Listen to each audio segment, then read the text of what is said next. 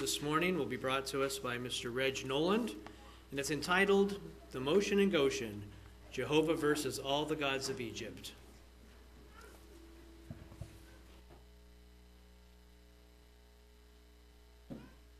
Before I get started, I'd like to say something. I'd like to thank God for delivering me from my foolish ways.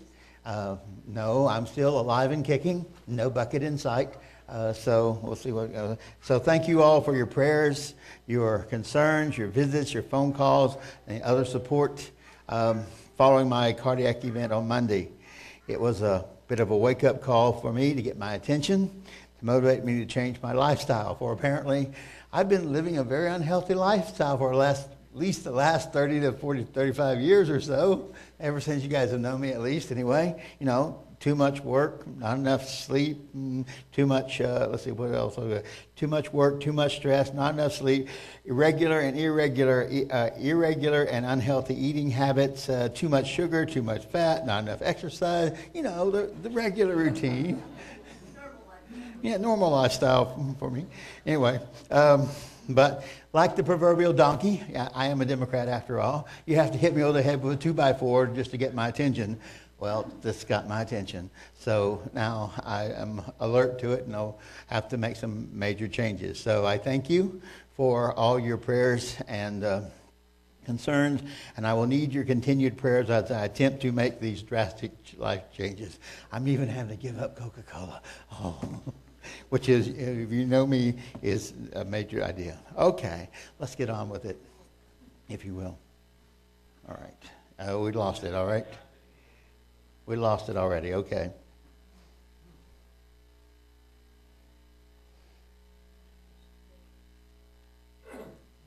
Uh, okay. Oh, you, you, I can't run this at all? Oh. Well, never mind. All right, I'll give you cues then. Okay. The Apostle Paul tells us, we wrestle not against the flesh and blood, but against principalities, against powers, against the rulers of darkness in this world, against spiritual wickedness in high places, and confirms that many of our uh, spiritual opponents may not even be visible to the naked eye. Speaking of Jesus, Paul says in Colossians uh, one, fourteen through seventeen, in whom we have our redemption through his blood, even forgiveness of our sins, who is the image of the invisible God, the firstborn of every creature. For by him were all things created that are in heaven and are in earth, visible and invisible. So both visible and invisible things were created, whether they be thrones or dominions or principalities or powers, all things were created by him and for him. And he is before all things, and by him all things consist. In other words, there are some unseen wars going on all around us, wars within us as we fight to overcome our carnal nature. I'm now aware of that more Never. Uh, social and political wars for justice or power, spiritual wars between good and evil um, that we cannot see, but which are no less real for that. Doesn't it make sense that God and the legions of angels that were loyal to him are involved in this war against Satan and the legions of uh, angels that complicit in the revolt against God? As we approach this spring holy day season, let us consider God's unleashing the ten plagues of, upon Egypt, not just as a mechanism to deliver the children of Israel from bondage, but also as acts of war, quote unquote, against all the gods of Egypt. Against all the gods of Egypt. Next slide. This is, okay, I've got it highlighted here as well for you, uh, against all the gods of Egypt. For I will pass through the land of Egypt this night and will smite all the firstborn in the land of Egypt, both man and beast. Against all the gods of Egypt will I object, uh, uh, execute judgment, says the Lord. Okay, now for years and years and years, I went by and I read that simply as, um, oh, I read the phrase, against all gods, all the gods of you, as mere hyperbole. But then I, when I did the research into it, I found out some fascinating things. Um, what, um, because the very same things about the gods uh, of Egypt and what they were supposed to be governing matched up almost exactly with the ten plagues that were pronounced upon them. Most of the Egyptian gods were typically depicted as these hideous human-animal hybrids. Have you seen them? I'm going to show you some pictures of them in just a moment. Uh, with uh, the body of uh, a human being and the head of an animal, not all of which we recognize. For example, the head of the uh, uh, god called Set, or Set, for example, is not listed in any menagerie at all. It is like something alien, completely alien. Such a human-animal hybrid reminds me of some of the descriptions of the angelic beings that are listed in Scripture, um, and there's such as such as the uh, cherubim. Uh, perhaps that's why God warned Moses against the worshiping of such evil. I didn't give this one to Brian. Uh, he said in Deuteronomy four, nineteen, "Lest you lift up your eyes to heaven when you see the sun and the moon and the stars and all the host of heaven, lest you should be driven to worship them and to serve them, which the which Jehovah your God has allotted unto the nations of the heaven." So, if there was a temptation to worship angels, and it's not unlikely that some of these Egyptian gods, quote unquote, were actually some of the fallen angels. Have you ever wondered, though, why God chose these particular ten plagues to send upon the people of Egypt? In my research, I found an amazingly close and not insignificant correlation between the plagues of Egypt and the gods that were supposed to protect and rule Egypt. Today, I'd like to share with you some of the findings of my research. I'll be citing only the key verses that are relevant to my point, but if you'd like to read the whole story, you can find it in Exodus chapters seven through twelve, basically, of the ten plagues. All right, it's much more exciting to watch than the thriller Manila, and it, but this is effectively, as I said, God's motion in Goshen. All right, the Egyptian pantheon. Okay. There we go, the Egyptian pantheon. Uh, these are some of the beings that are worshipped uh, in Egypt. The, they were all part of the same god family with enough interbreeding to resemble an Arkansas family tree. Uh, I counted forty-two major goddesses, fifty major gods, all within the same family, and I'm not sure I even found all of them. For there could have been some personal gods worshipped by individual Egyptians. So at the beginning of this contest, there is no contest. This contest, there is no contest. We have our champion Jehovah versus at least, at least ninety-two gods and goddesses of Egypt. Now, there was a preview of what the outcome was going to be. Because if you remember what happened when Moses and Aaron first went before Pharaoh, they, um, Aaron threw down his rod, and the Egyptians, "Oh, that's not magic. Anyone can do that." They threw down their rods as well. Guess what? Aaron's rod just ate up all the others as well. It's after they turned into a snake. Okay? Um, so this was a preview of the outcome from the very beginning. Now, let's look more specifically at the plagues and the major Egyptian gods that were under attack.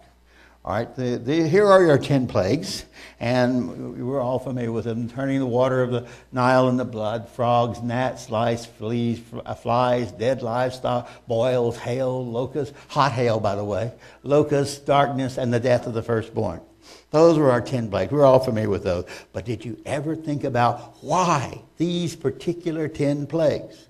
Why these and not some other kind of plague? Well, it turns out, as I said, that they all have corresponding parts. So let's go to now to, uh, there's, there's the uh, Arkansas family tree. You see how um, all the, the gods are uh, intermarried with all the others, the brothers and the sisters producing children and offspring, and they're, well, needless to say. No wonder they ended up with some hideous looking heads, right? Okay, so let's go uh, uh, to read the scripture, if you will, for, yes, the Nile turned to blood. Okay.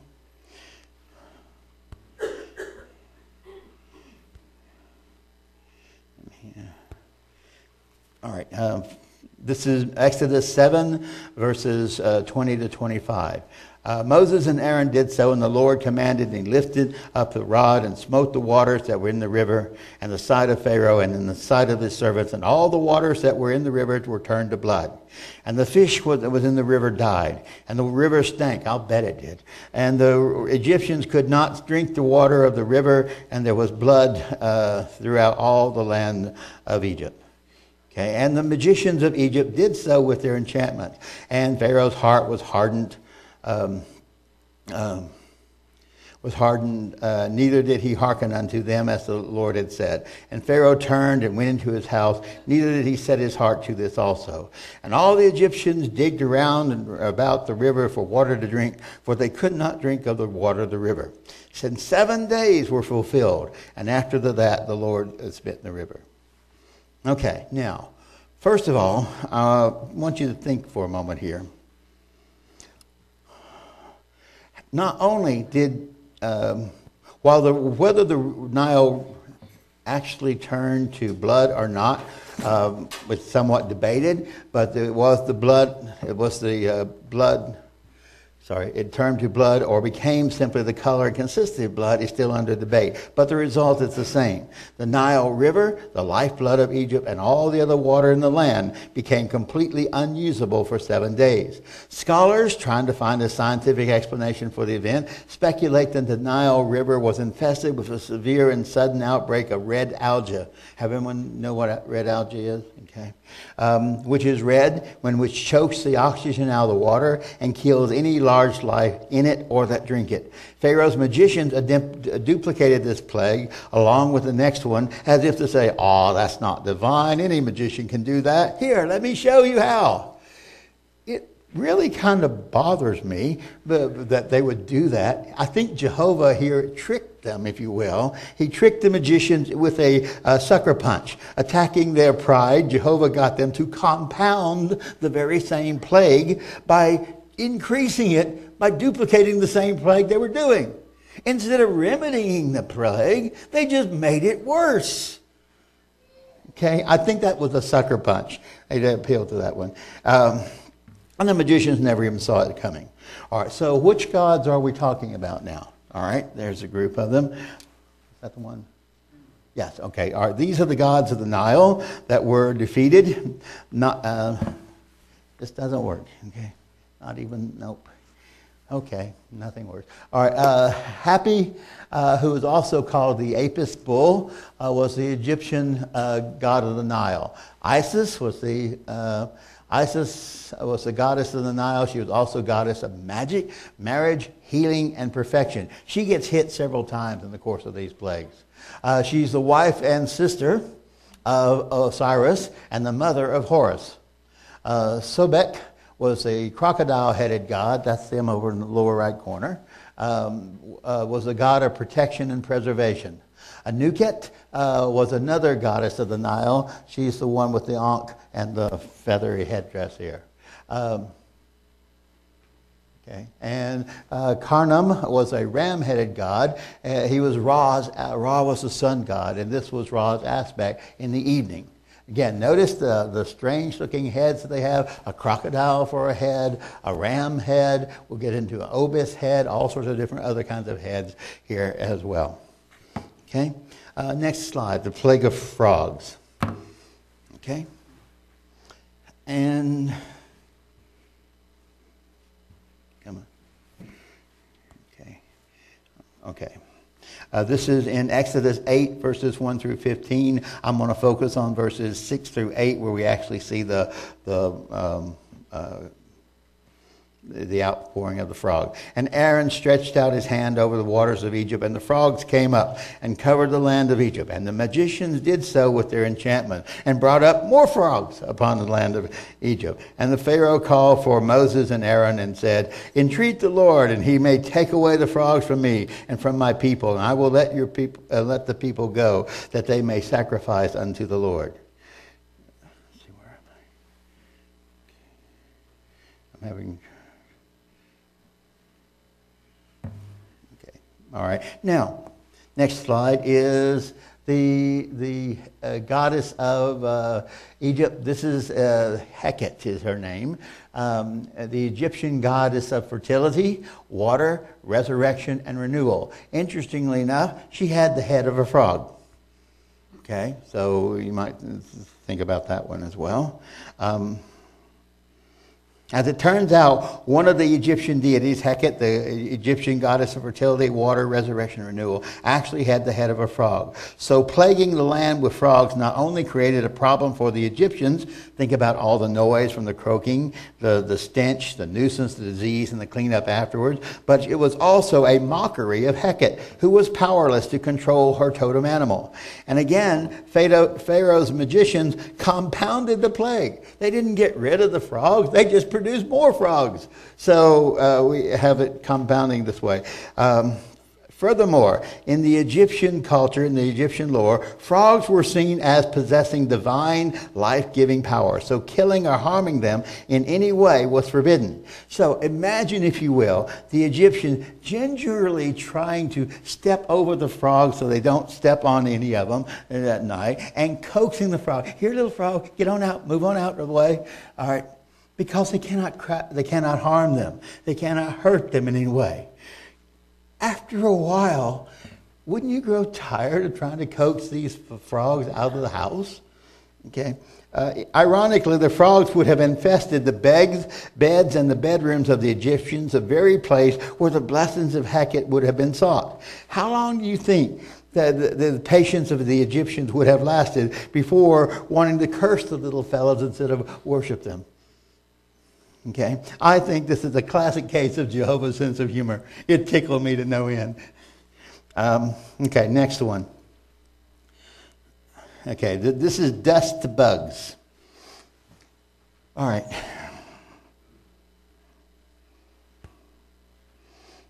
Okay, uh, here the bugs that that we were talking about here. The script, uh, King James Version translates it as lice, but it's not restricted to lice. It could be lice or gnats or fleas or scarabs or any kind of other crawling, biting bug, basically.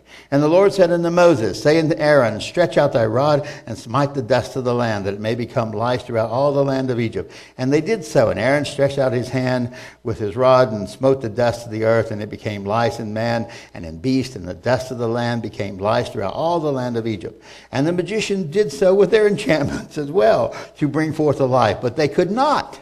So there were lice upon man and upon beast. And the magician said unto Pharaoh, this is the finger of God. And Pharaoh's heart was hardened, and he hearkened not to them, as the Lord had said. Okay.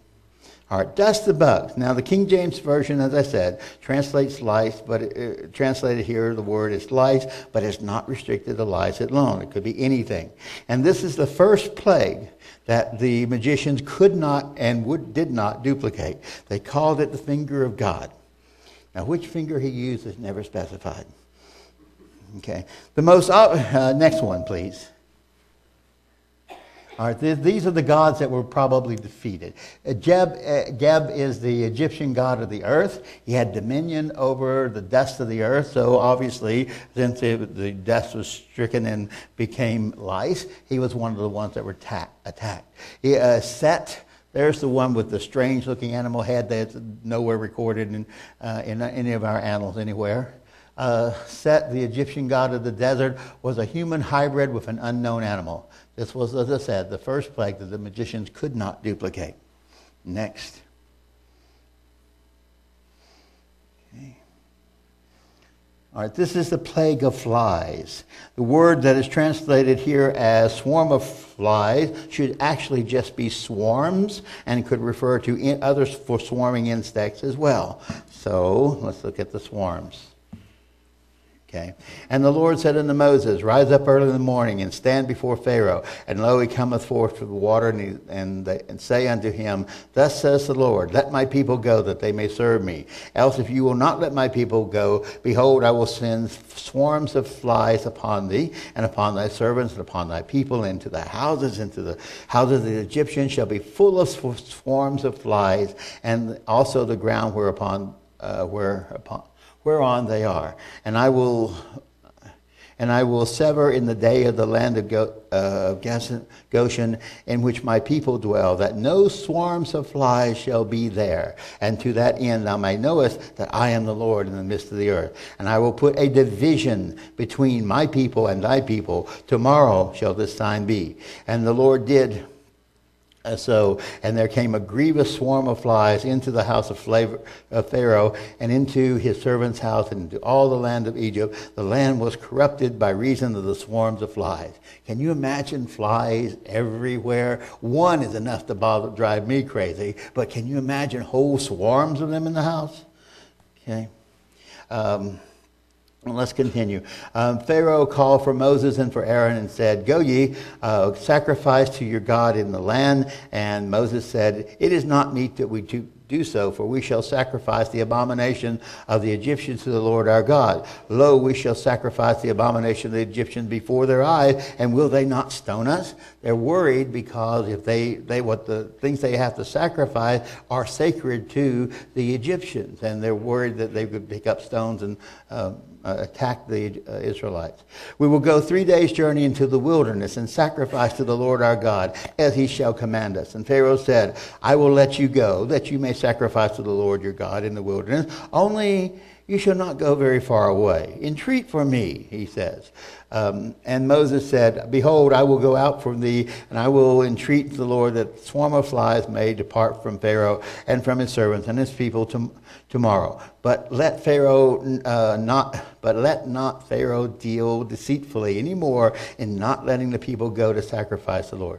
Pharaoh pulls his trick several times. He promises to let them go, but then reneges on his promises in the process.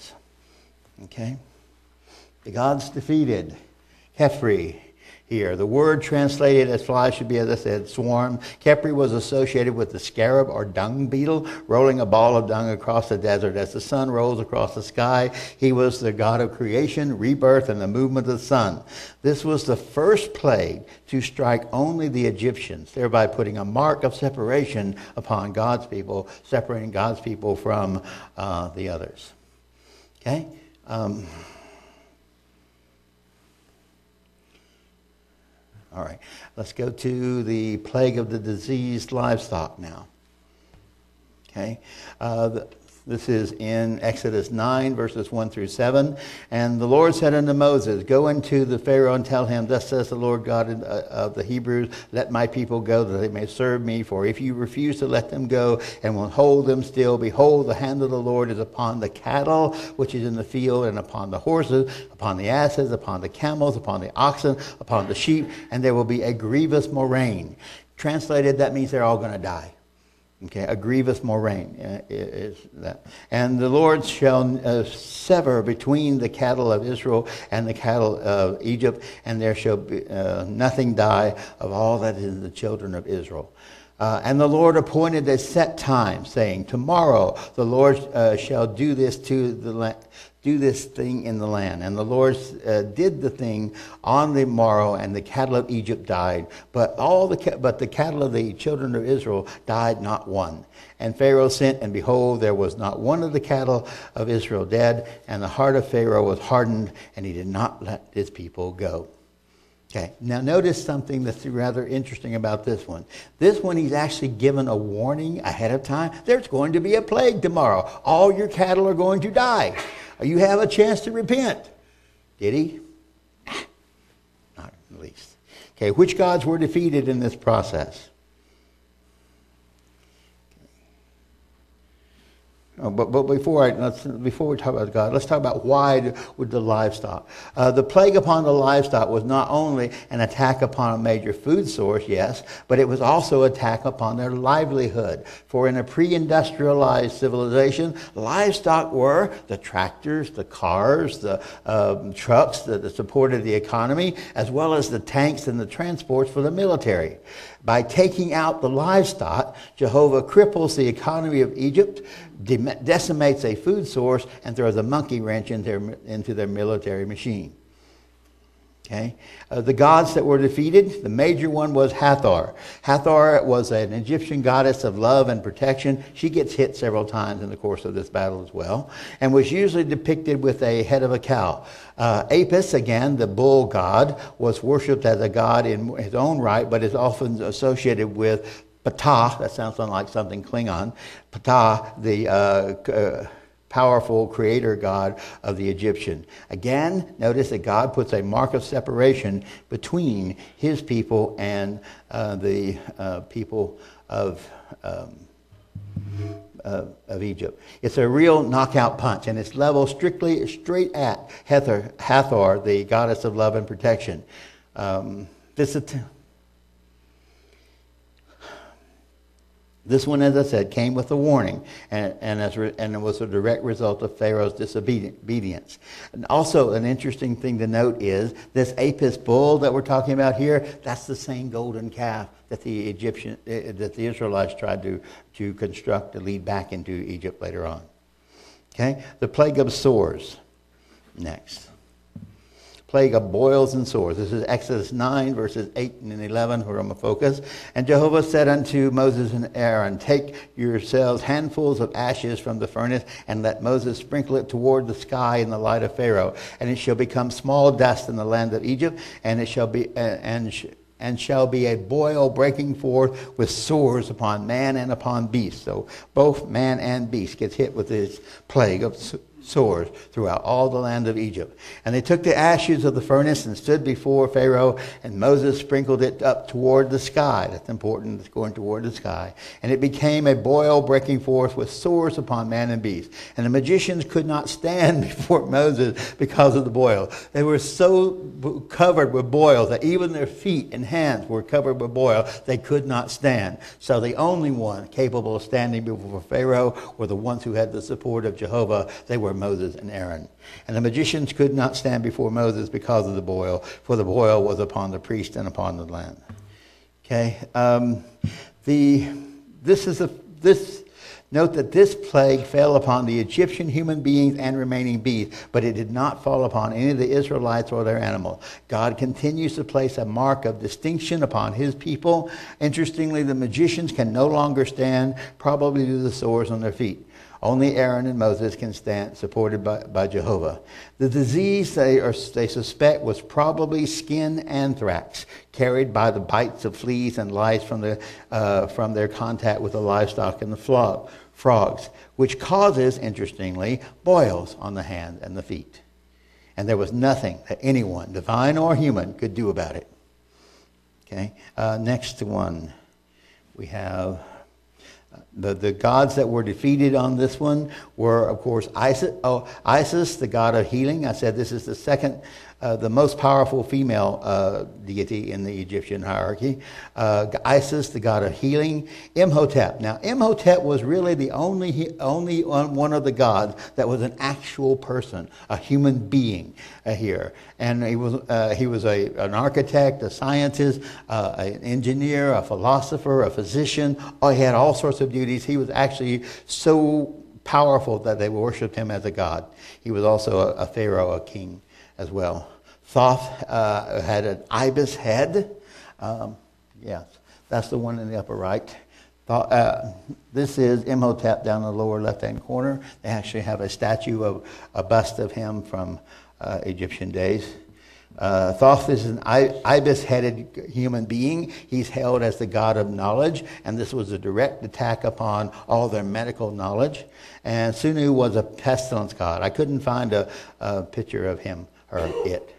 Um, uh, Sekmet was a goddess with power over disease, and obviously she could do nothing as well. Okay? Now, an interesting one coming up next is hot hail. Hot hail. Can you imagine that? And Jehovah said to Moses, stretch forth your hand toward heaven so that there may be hail in the land of Egypt, um, upon man and upon beast, and upon every herb of the field throughout the, the land. Moses stretched forth his rod toward heaven. Jehovah sent down thunder and hail, and the fire came down to the ground. Jehovah rained hail upon the uh, land of Egypt, and there was hail and fire mixed with the hail, very grievous, such as like Uh, such as there was none like it in all of the land since, uh, uh, since Egypt became a nation. And the hail struck through all the land of Egypt and all that was in the field, both man and beast. And the hail struck every herb of the field and broke every tree of the field. Only in the land of Goshen, where the sons of Israel were, was there no hail. Okay, now think about this with the hail. I'm going to have to just summarize some of this, it looks like. Um, Although, I, and I thought the weather in Oklahoma was bad, uh, but this, this even beats the weather in Oklahoma. Here the hail comes down as chunks of ice to batter down the flax and the barley, the staples of the textile and the beer-making industry. Note it did not attack the wheat crop at this point. It only attacked the luxury items at this at this stage. The hail then, once it, it batters down the, the plant, it then ignites as if it contained phosphorus or something, and to burn the crops that it has just battered. Now, we know how wildfires can s spread, right, Ken? Okay. Uh, the Egyptians' gods that were defeated here were Nut, the sky goddess, Set, the god of storms, and Osiris, which was the god of crops and fertility, because they could do nothing. They could do nothing. Uh, next, the plague of locusts. Um, I'll, I'll go ahead and read part of it. Okay. The plague of locusts. Okay. Um, Moses stretched forth his rod over the land of Egypt, and Jehovah brought an east wind upon the land all that day and all that night. And when it was morning, the east wind brought forth locusts. And the locusts went up and uh, over all the land of Egypt and rested in the coast of Egypt, very numerous. Before them there was no such locusts as they, neither after them shall there be such. So this is the worst infect, infestation of locusts ever. Uh, for they c covered the whole face of the earth, so that the land... Uh, land itself was darkened. We've had those kind of outbreaks here in Oklahoma occasionally, where the crickets are so bad that they cover the ground. You can't walk or can't step without stepping on the cricket. Well, imagine that with locusts as well. Um, they ate every herb of the land and the fruit of the trees which hailed from left and right. There did not remain any green thing in the trees or herb in the field throughout all the land of Egypt. The gods that were defeated here were, of course, the continued fight against Osiris, the goddess, the, the god of um, uh, fertility. The, the whatever wheat, uh, whatever wheat had been spared by the hail is now being consumed by the locusts, along with the fruit of every green tree. Jehovah has now completely decimated the entire food supply of the Egyptian. And since the locusts came from the desert in swarms so vast that they looked like storms, this attack is a, like a second punch at Seth. Um, further, the locusts constitute a continued battering of Osiris, the, go the god of crops and fertility, as well as a mockery of Shu, the god of the atmosphere and the wind, all of whom seem powerless against the fierce fist of Jehovah. Now, the plague of darkness. Jehovah said to Moses, "Stretch out your hand toward the heavens, that there may be darkness over the land of Egypt, so that uh, one may feel," this is important, "so that one may even feel the darkness. And Moses stretched forth his hand toward the heaven, and there was a thick darkness in all the land of Egypt for three days. And they did not see one another, nor did they rise from his place for three days. But all the sons of Israel had, had light in their dwelling." Isn't that interesting? So just a few miles apart, you know, the difference in daylight and dark, literally, um, in this process. The Egyptian gods that were defeated were the important, were some of the most important ones of the whole group. This plague of darkness was much more than a mere solar eclipse, like some people may have suspected, for no solar eclipse can last for three days. The most you're going to get for a solar eclipse is like three hours at most. Okay, um, probably less than that. Uh, seventy-two minutes, I think, is the, the average or whatever. Rather, this was a darkness so intense and so op oppressive that it could actually be felt. That's in verse twenty-one. It was probably a dust storm of very fine particles stirred up from the desert as a result of the pestilence that had rendered the land barren and desolate. The dust storm was so thick that one couldn't see or breathe easily, if at all. The gods that were under attack were Amun-Ra, chief of the gods, the sun god, later and presumed the father of Pharaoh. The disk of the sun, which is Aten, uh, completely blotted out by the sun storm. The Horus was the son of Osiris and Iris. He was the god of war, the sky, and falcons. Uh, Nut, the sky goddess, continues to take a beating here at the hands of Jehovah. Uh, Hathor, goddess of love and protection. Uh, remember, she has a cow's head, so she was utterly helpful, helpless to protect herself here. Okay. Um, plague of the death of the firstborn. We know this one. This is the, okay, the death of the firstborn. And Moses said, Thus says Jehovah, about midnight I will go into the midst of Egypt, and, I, and all the firstborn in the land of Egypt shall die, from the firstborn of Pharaoh and that sits on the throne to the firstborn of the slave girl that is behind the mill, also the firstborn of the beast. And there shall be a great cry throughout all the land of Egypt, such as there was none like it, nor shall be evermore. But uh, against any of the sons of Israel, not even a dog shall move his tongue, against man or beast, so that you may know that Jehovah puts a difference between um, the Egyptians and the Israel and, and Israel. Okay, come on, go, go, go. Went too far. Back up.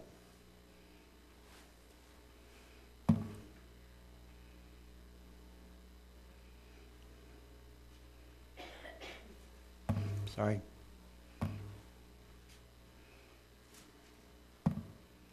Okay. And it happened, as the second continuing here, and it happened at midnight Jehovah struck uh, all the firstborn in the land of Egypt, from the firstborn of Pharaoh that sat on the throne until the firstborn of the captive that was in the prison, so also the firstborn of the cattle. And Pharaoh rose up in the night, and he and all his servants and Egyptians, and there was a great cry in Egypt, for there was not a house where there was not, there was not one dead. And he called for Moses and Aaron by night and said, "Rise up, get away from my people, both you and your sons. Sons of Israel, go and serve Jehovah as you have said." Notice, as you have said. Up until this point, Pharaoh had been trying to bargain with God to get his way. But at this point, he is utterly defeated. The Pharaoh, who is himself considered a god, is defeated now. And he says, as you have said. Okay, um, I have to get out here. All right, so let's see. Uh, Pharaoh, viewed as a descendant of one of the gods, was one of the things that were attacked. Osiris, the giver of life, was another one who was attacked. Isis, protector of children, uh, could not defend their, uh, her innocence. Uh, Heket, the goddess of childbirth, was made a mockery. And men, well, men is an, an endowed, well-endowed god of reproduction. Let's say, let's leave it at that. Okay, so what does all this suggest? There's a, throughout all of this, there's a hardening of Pharaoh's heart. That seems like it's insignificant, but it's not. Hardening of Pharaoh's heart was not just God making him so callous that he would have to endure all ten plagues, the number of completeness, but also making his heart heavy. You see, in Egyptian mythology, when they die, they believe they go to heaven only, or go to paradise, only if their heart and a feather are weighed in the balance, and the feather is heavier than the heart. So if his heart is heavy, is hardened, he will not be, it will not be lighter than a feather. He will not go on to paradise. So there's an additional element to the hardening of the heart that we may have overlooked down through years. So, let's see. His soul is condemned. Next slide, please. Look at that pantheon. Woo! That's forty-two goddesses, fifty gods, ninety-two gods in all, and I may have missed some, okay? That's a lot to remember, a lot to remember, all claiming to be divine. All of them lies, by the way. All of them defeated by our champion, the self-existent one called Jehovah. And there's, that's a really a lot of really strange names to remember. So I'm going to give you a shortcut for how to remember the gods that Jehovah fe- defeated when he was with the plagues of Egypt. Which gods did Jehovah vanquish?